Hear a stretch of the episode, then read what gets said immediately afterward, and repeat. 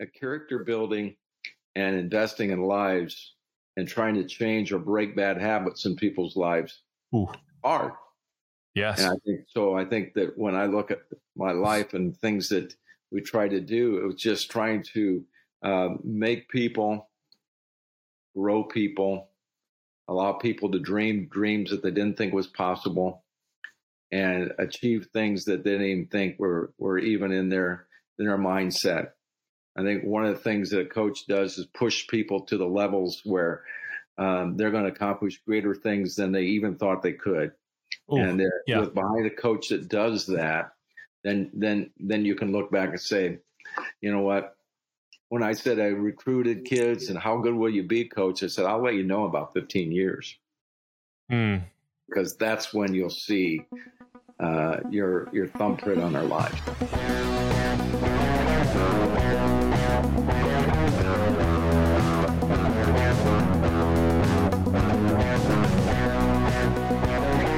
And welcome to Weary Dads. I'm your host, PJ Weary, with my co-host. Dad, and that's me, second fiddle. we're we're welcome to uh, have uh, Mike Lightfoot, um, several time champion. Uh, Coach, go Yeah, ahead. I got it. Coach Weary, tell us about Uh, M- Mike won a number of NAIA championships as well as a number of NCCAA championships uh, when he was the head coach at Bethel. Um, we're going to have him give his more biography. Better than that, there's that than those things. And by the way, those things are pretty amazing. Uh, and I would say this: it's Adolf Rupp. Mike was the first guy to three, four, five hundred wins. Only guy quicker was Adolf Rupp. Is that correct, Mike? Uh, yeah. Well, that's true. Wikipedia page. I mean, that's Well, you yeah, can't well, when it's that's true. Wikipedia. It's like It- it's like true. the gospel. Wikipedia is true. Yeah, So- it is. Yeah, But it is. better than that, and I'm going to say this, Mike. The Wikipedia page created by his wife. Okay. No, yeah. Jack, you could not have done that. I don't know if I know what that is, but that sounds Yeah, good. okay. So this is the best thing about Mike. Mike loves God. Mike loves his wife. Mike loves his family. Mike is uh, a phenomenal regional director for our ministry, Nation of Coaches. But even better than that, um, is he loves God and he loves his friends. He's Mm. a, a great friend. He's been a personal friend of ours, uh, our family. He's unbelievable in our staff. He he gets it. He cares about people. And so, Mike, uh, with that, I'm gonna let PJ kind of roll where you want to go with that. But that's Mike Lightfoot. PJ's gonna ask you a question, and you go in. First of all, thank you. Thank you for coming on. Um, yeah. And uh, tell us a little bit about yourself. Tell us about winning those championships, maybe some of your favorite stories, maybe things that uh, stick out in your memory as important. Um, but just give uh, our listeners kind of that idea of who Mike Lightfoot is. Wow, that's uh, I can say that hopefully pretty quickly. Uh, grew up here in Indiana, which um, for many people identify basketball with, and so um, growing up, uh, you know, I was just uh, entrenched in basketball. Uh, my dad was a very good high school player. My uncle was a very good high school player. Everybody in my family had an orange ball, and so I just grew up being a part of that. And uh, you know, as as I got older, then it becomes almost addictive. That I I love the game. I love to play it. Uh, when I got into junior high and high school, I, I found out that my identity is in things I was good at, and uh, basketball was one of those things that I found I was very good at. So I just put a lot of time and energy into it. Uh, I played with some for some amazing coaches. My high school coach uh, played for Purdue with Rick Mount. Steve Longfellow had a major impact on me, even in the high school time, where I thought I want to be like him. I want to coach high school basketball. Um, I want to impact lives like he did. And then that brought me to a, a realization that college came up. And uh, it was a great time for me. I ended up uh, my senior year uh, breaking my foot, Hmm. and I lost uh, a, a whole semester of my senior year. And that really was an awakening time for me spiritually, where I started realizing that basketball can't just be my identity. Uh, my identity has got to be more in my faith in Christ. But I was still stubborn, and God had to uh, really work on me a little bit harder. Uh, I signed a, a, uh scholarship to play at Tri State University, a school in Indiana.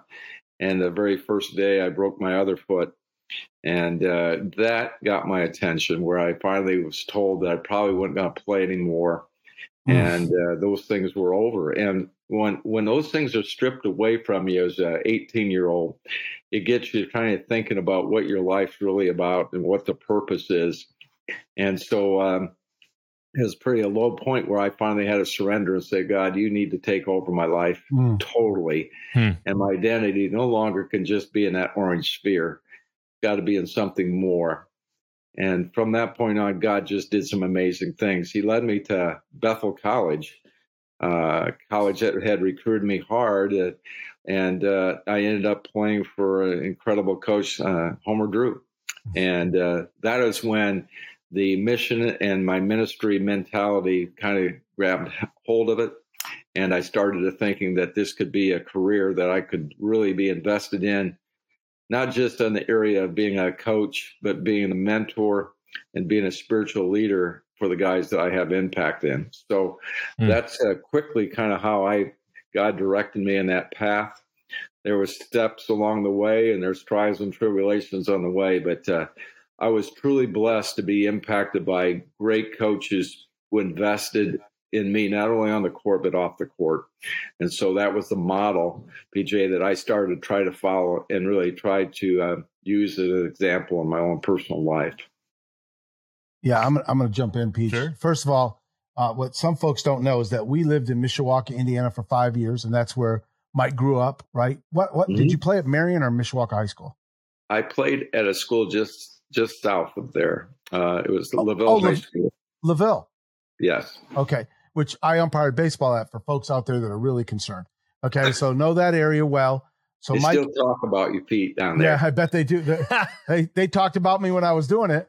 Um, narrow strike zone. They always said narrow strike zone. But here's the cool thing. I interviewed Mike Lightfoot 20 years ago when I was writing a paper for my uh, master's at Northland which is is amazing itself. Didn't really even know who he was. Uh, got um, a really interesting um, because the truth is, for folks out there, you don't know this.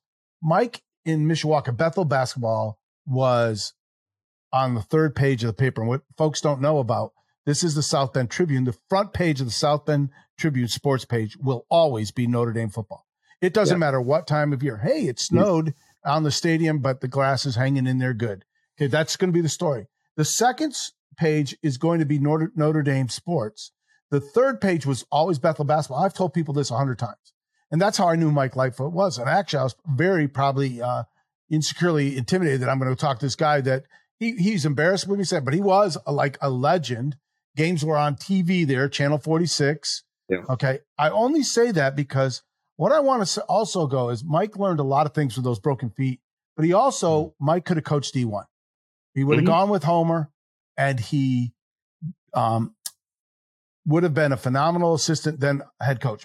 And for those of you that are involved with college basketball, you need to understand this is sometimes the route people take because things occur. Mike, I know that's not the, your favorite story, but can you just share why God allowed you to stay at Bethel? What did He use for you to impact people? And you would have impacted people anywhere, but it was really um, a life decision and he used it. Can you share that story? Yeah, is a you know a situation where I was on a fast track. Um, Coach Drew gave me two years to get my master's, and then he was going to go back into the D world, D one world. He was at LSU before he came to Bethel. Hmm. Uh, coach with Dale Brown, a legend down there, and so that was my plan. I was going to get my degree, uh, my master's degree, so I can get that out of the way, and then I would really kind of follow the shoestrings of uh, Coach Homer Drew, who ended up going to Valparaiso University, and the rest is history. But during that time, I had a tragic thing happen in my own personal life. I lost my sister in a car wreck. Mm-hmm. And, um, you know, it was a plan that we had that she said, I will stay close to home and I will be a good daughter to mom and dad and I'll help take care of them as they age. And you need to follow your passion. You need mm. to be the best you can be and, and get out there in the in the college world and be successful and win a division one national championship well that all changed drastically when i found i had two uh, nieces now to help take care of my wife, my mom, and everybody just pulled in and mm. and tried to turn those uh, scars into stars.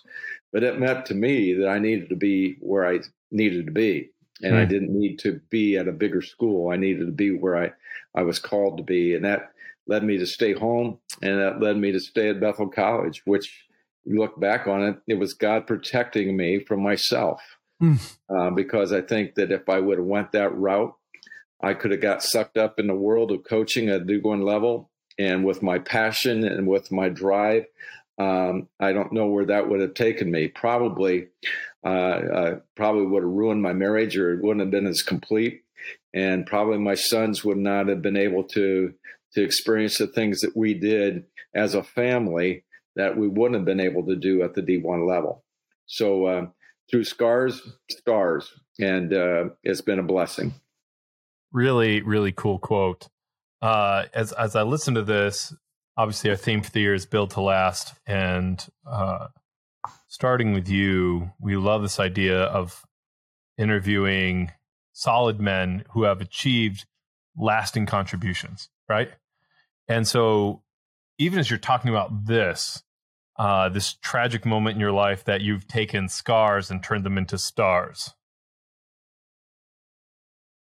What was important about that in order to focus on building something that mattered, something that lasted? Because it's it, it is amazing how many guys go on to be D1 coaches and they're there and then they're gone and uh, it's not history in the way that Homer Drew was history, right? Like these like mattering moments. You have these these flash in the pan kind of experiences where someone's ego gets gratified and then decades later they're still talking about the their six months as a a D1 coach. Yeah, I was about ready to break out into glory days, but but, but that's yeah. what people do. Go so, ahead. Yeah, uh, so obviously this is a big moment, and then feel free to expand on that further. Yeah. How, how, you continue to push on that, but um, talk to us about how that helped you to create something that mattered, because obviously you you had that that chance to go D1 and you chose to stay?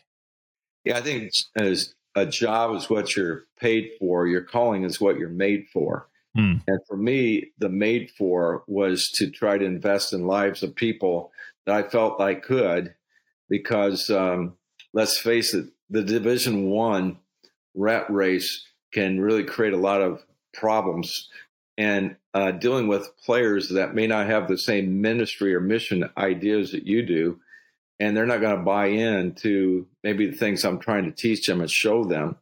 So when when we're able to work with people that have the same mindset, or at least understand where we're trying to go, rather than it becomes less of an ego issue and maybe to just a development and investment issue, then you can see where uh, your calling actually plant seeds and good things happen. So for me, PJ, I think one of the things that I kept looking at was um, the way investing in others uh, was really became a calling for me more than the coaching part. I think if you do those things right, investing in people's lives and trying to teach them and build character in their lives, the X's and O's and the wins and losses, they take care of themselves. There's mm. nothing magical you don't just sprinkle some magic dust on something and say, wow, it's going to be a winning winning product. But if you invest in people's lives and you um, build character and find the right individuals that want to buy into what you're trying to teach, then the rest takes care of itself. There's nothing magical that we did in our program over 30 years other than invest in lives, love on guys, and try to to build them up to be godly men. Now, and, I'm going to jump um, in there, Mike. Tell everybody, yeah. I've said this. What was your theme? I will what more than any other coach? Yeah, we're going to outlove everybody else. We're going to outlove, and that's mm. that was our theme. Uh, we just, I know, I, I, it's great to see other people now uh, adopting that theme, but that was our theme. Uh, love wins. And uh, wow. we just felt like if we had love in our program, love for our teammates, you know, sometimes people get caught up in what's in it for me do I really love my teammates? Do I really want to make sure that I care about them, even when they're idiots or they don't pass me the ball or they get more minutes than me? Am I going to love my teammates? And are my coaches invested in me? Do they really care about me as a person or do they just think me as number 15? and I think that's probably uh, a part of of uh, building a character, building a program that uh, sometimes is a little bit unique. But I think it's also so important to have uh, when when love is at the center of that, then everything else kind of falls in place. Great. Um, something that uh, there's obviously that focus on people. There's obviously that focus on investing in men and helping them grow, and you attribute a lot of your success to that. Are there any uh, daily or weekly, or perhaps even longer than that, habits and ritual or and or rituals that were an important part of building to last? Yeah, I think that uh, waking up every morning and, and and spending time in prayer, trying mm. to hmm. figure out what's next.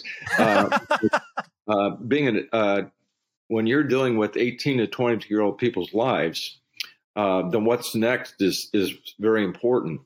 But as I did that, then I finally transitioned from what's next to what's now, and I think that. Um, every day when I went to work, I tried to focus on what's now, what what is important in those people's lives that that I'm trying to impact my assistant coaches or my players to focus in on the now and uh, not look ahead to the product, but just go through the process of building a daily building block of a strong foundation. My my theme that all my players will will probably remember the, to their dying days is the wider the base, the higher the pyramid.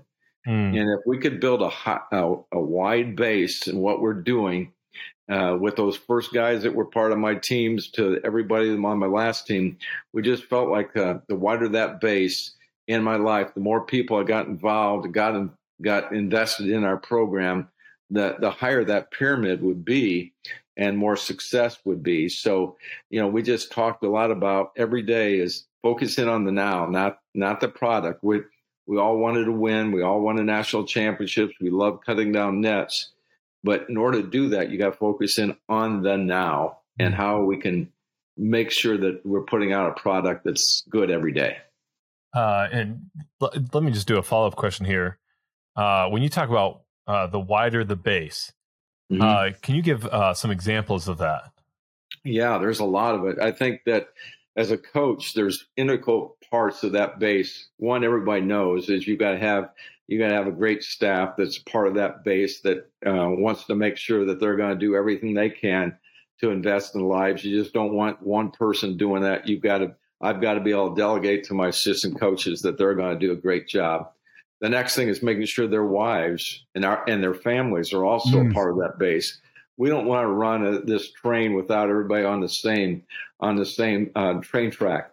Uh, and so that investment is our wives. So um, we made a family affair for not just my family, but for my assistants as well. Uh, we loaded up those buses that we rode. We took fan, we took our our families with us when we we traveled on road trips and did those type wow. of things that was a very important. We wanted to make sure that that base was part of our players seeing what a family looks like, what a parent looks like, what a husband looks like, what the building to last. Like. What's that? You're building to last, man. That's yeah. good stuff. And, and, so we, you know, we talked a lot about uh, before practices that there's only been two or three of my players that have had a unfortunate divorce in their in their family. So we talked about the number one thing above our urinal in our locker room was find the right mate. And and that you know um, I forget about that from time to time, but my my oldest son remembered a lot of those focus points. I guess we were trying to make sure they hit their target, but one of those things. I'm glad that wasn't in the urinal. You know, play, yeah, we don't want to make blind shots, but finding the right mate, that was part of that wide base. And then finally, yeah. the last part that I think so many coaches I deal with now are struggling with uh, as they try to build their program is is my administration on board. Do I have mm. an athletic director, a president, uh, people that I I talk to uh, all the time now are my former presidents and my former AD and my former uh, dean of students. Those people that said, We believe in that base. We've seen the product of that base. And we want to make sure that that base continues. And so many times uh, coaches don't have that, and so they're yeah. trying to do things on their own, and it doesn't work. It doesn't work. They don't feel that support. They're always looking over their shoulder. Am I going to please my Oof. AD? Am I pleasing my president? Am I doing what I'm supposed to do? And uh, I had for most of my career a great base. Mm. Yeah, fan, absolutely fantastic. Thank you. Um, Coach, I know you have something to say. Well, uh, the first one uh, is this, Mike. As as we've heard this, so forth, and we're talking about building the last, which um, is so evident in everything you're saying. There are two. Well, there really. I could go into ten different directions because I know you so well and the things you've done, and I know how integral um, that Jackie has been to part of this. And, and but we'll have her on some other time. Yeah. Um, we don't want to give her too much when you do that. Yeah, we don't want too much street cred there for Jackie. But this is the two areas that I want our listeners to hear about in regards to building to last. You broached one, but then uh, one I really want you to go into. The one I want you, the two I want you to dive into is first of all, can you dive in about your boys and how you were able to integrate Bethel basketball and what you were doing to build to last in their life because you still have a phenomenal relationship with both boys. Um, you are how many steps from Robbie's house? 85. Eight. That's folks. Are you listening? 85 steps. Uh, Robbie wanted to be 86, but Jackie said no, only 85. 85 steps from going over to seeing your grandkids, your son and his uh, wife, who you have phenomenal relationships. Your other son is actually working with Bryce Drew, aka that you all can hear me and that if you've been listening, there's a connection there, right? Um, but tell how you invested in your boys while you worked 80 hours a week, and then tell what God did through Bethel basketball that's impacted high school basketball, which honestly is really careful how I say this, is you, Mike, you investing in your players, what God's done. So the two areas, your family, and then um, obviously uh, high school coaching?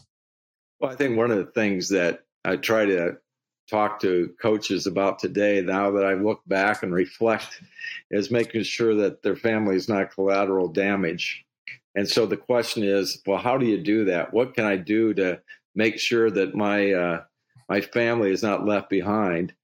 And uh, I think that we learned that uh, at an early age that we're going to follow uh, kind of a model and uh, it, as you look at the model that we followed was uh, the Drew model, that we are going to make sure that our families stayed uh, invested and connected, and we we're not going to leave them behind. So with my boys, we did some things that may be a little bit different. We uh, we took a year and we just homeschooled and said uh, enough is enough. We're we're chasing our tails. We're just going to eliminate a lot of things, and we're just going to spend time together as a family.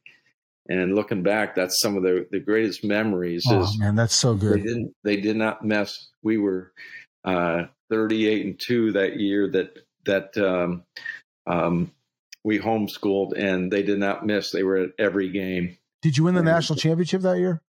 Yes, we did. And uh, why didn't you homeschool the rest of the time? besides, that was the secret. That was the recipe. That was, but go ahead. That was the secret. Yeah, if we did it every year, we may have we we our home would have been destroyed. But I think that you just got to invest in your families first. And and I work with a lot of coaches now that didn't do that. They're trying to claim climb a ladder, mm. and uh, they leave their family behind. And Jackie quickly recognized as as the wife that if she didn't get on board, she's going to be off the board. She had to get mm. on this train that's going. And uh, so we did it as a family. And we modeled that after uh, the Drews and what they did. And we saw the success and how it worked for them. And so we, we did that uh, with our families. So when there was a game, there was a practice, there was a bus trip, the boys were always there. And most of the time they weren't with me, they were with them they were with the players, but at yeah. the same time, they got to, and the players got to see our relationship, and uh, they just became one part of the family. You know, the, the guys having that time over at my house, or our guys, our boys would stay in the dorm with their players, and that was always uh, kind of a highlight for them. So I think it's very important in any business, anything that you're doing. You need to get your family involved in what's going on. And it's sad when when wives or husbands don't know what the other person is doing and, and the impact that they're making. And if they can understand your why and your purpose, mm. I think they're more sensitive to saying, wow, I now understand why he's gone so much. When that mm. player calls me at two o'clock in the morning, or someone calls me now 30 years later and said, Coach, I need some advice here. Mm-hmm. Those are the, the whys that that we taught at a young age. So I think that's how we incorporated our boys involved in our lives so much um, because we wanted that way. And so we, we felt that was important. And with that said, I think that success breeds success. I think that in any corporate world or any parenting role, when you see someone do something and it's pretty, you know, it works out pretty well. I saw Steve Longfellow and Homer Drew impact my life.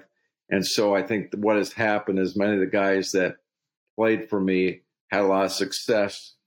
And so they said, you know what, I think I want to do this. And so um, in the in the state of Indiana, there's a lot of basketball and there's it's high level, it's a lot of pressure, but it's also the the head coach is really the leader of the community. He has a lot of voice impact. Mm. The average lifespan of a coach in Indiana is 2.7 years before they get hmm. fired. It's high profile, it's pressure, but with that, they have a lot of influence. And so uh, I've been very fortunate that a lot of those guys that have had success um, have continued that in their own careers. And uh, many of them have chosen to be coaches. So um, it's really neat to go to a game now. I've been to tournaments where all four teams are my former players going against or go to a state tournament and you don't know you, where to Did you cheer for the guy who listened to you the most in practice or scored yes, the most yeah. points? No, no, most points. Yeah, plus, most plus, points plus minus. It is so funny though. There are many times I've said dead set right in the middle. Oh, you got to. You have to because you know the wives, the families, and the uh, the schools all know. You know, uh, so, Mike, I'm going to jump in here. Of those you uh, tell the number how many you think are doing it and can can you I, then i need you to define it because i want the audience to see this hmm. how many of those uh, do you have and how many are head high school coaches Wow, I think I think we're over in the forty something range. How many are the head coaches? Now you'd have to realize, Pete, that I've been I did it for so long. Some of those guys have retired from coaching that have been head coaches. I've won state championships and I've moved on to administration or out of it. But hmm. uh, there are a lot. But just say there are a lot of guys well, that. okay, then I want you to hear. If you're a, a head coach high school, I want the audience to hear this. That means if you have 30 guys out there doing it, yeah. that's 450 kids because there's 15 per team. If they're the head varsity coach, he's also impacting the JV and the freshman team. So you're talking about 450 times three. So I think that's 1350, but I, am I'm, you know, I'm, I'm winging it on the math right there. There are 1,350 kids being daily influenced by coaches that Mike Lightfoot influenced. And that was not why he started this. Well, that's a complete fresh 1350 every four years. Yeah, and that's transient. Right. Really yeah, good. Because yeah, yeah, it's a new, uh, uh, of that 1450, 1450, uh, we don't know how many graduate and move in but there's a consistent influence mm. and that is building to last. That is, that's why you're on, Mike, because we were talking about that was the illustration I used.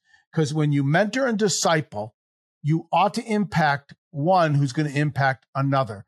And yeah. that is what's going on. And of all the things you've ever done, and I can't even comprehend all you've done. And I don't think you, you know, I know who you are and you don't want, but this is the biggest thing you've ever done is you influenced one guy who's now influenced another. And there are there's a lot of those guys out there, Mike. And that's well, a big a coaching tree. I think that uh, I've been blessed with uh, James Naismith started the game of basketball. The only game was ever invented for ministry. Yep. Um, he had uh, someone that uh, he mentored and and did a lot to, with, and his name is uh, John Wooden.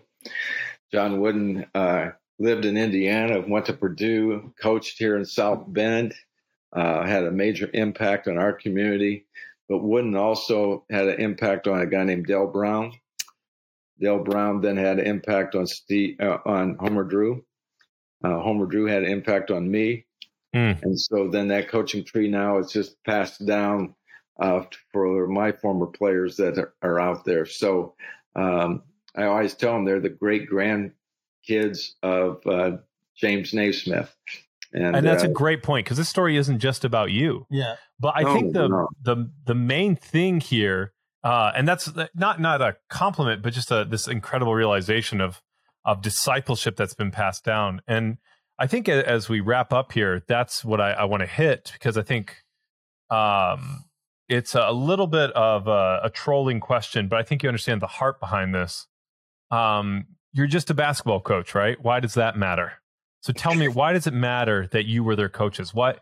And I think the more important question that is, like, because the way that you approach coaching, and you've referenced this a couple times, was really important, right? Because there's a lot right. of guys who are just basketball coaches and they accomplish nothing. But yeah. it's the way that you approach coaching. So why does it matter to be someone's coach? Well, I think one of the things that I had asked myself, and I think that evolved from time to time, mm. what does it feel like to be coached by me? Um, how does that feel? What is that like? I think my players would definitely say, wow, it was really hard. because he was very, very, very demanding. And I look mm. back on that and and I, I see these guys coaching and I see that they are doing it the same way. A character building and investing in lives and trying to change or break bad habits in people's lives Ooh. Hard. Yes. And I think so. I think that when I look at my life and things that we try to do, it was just trying to uh, make people grow people, allow people to dream dreams that they didn't think was possible, and achieve things that they didn't even think were were even in their in their mindset. I think one of the things that a coach does is push people to the levels where um, they're going to accomplish greater things than they even thought they could. Ooh, and yeah. with behind a coach that does that, then then then you can look back and say, you know what, when I said I recruited kids and how good will you be, coach, I said, I'll let you know about 15 years. Mm. Because that's when you'll see uh, your your thumbprint on our lives. Yeah. Building to last is hard. Yeah. That's what uh, building to last is not for the faint of heart. Building to last takes courage and it's in all areas of life. It's like Dobson's book, Parenting Isn't for Cowards. And if you want those things to last, yeah, that's good. It's hard. Been an absolute pleasure, oh, Coach Lightfoot. Awesome. Thank you. Well, thank you. I hope that uh, if someone watches this, they won't fall asleep too soon. They'll be able to. I doubt it. I really doubt it.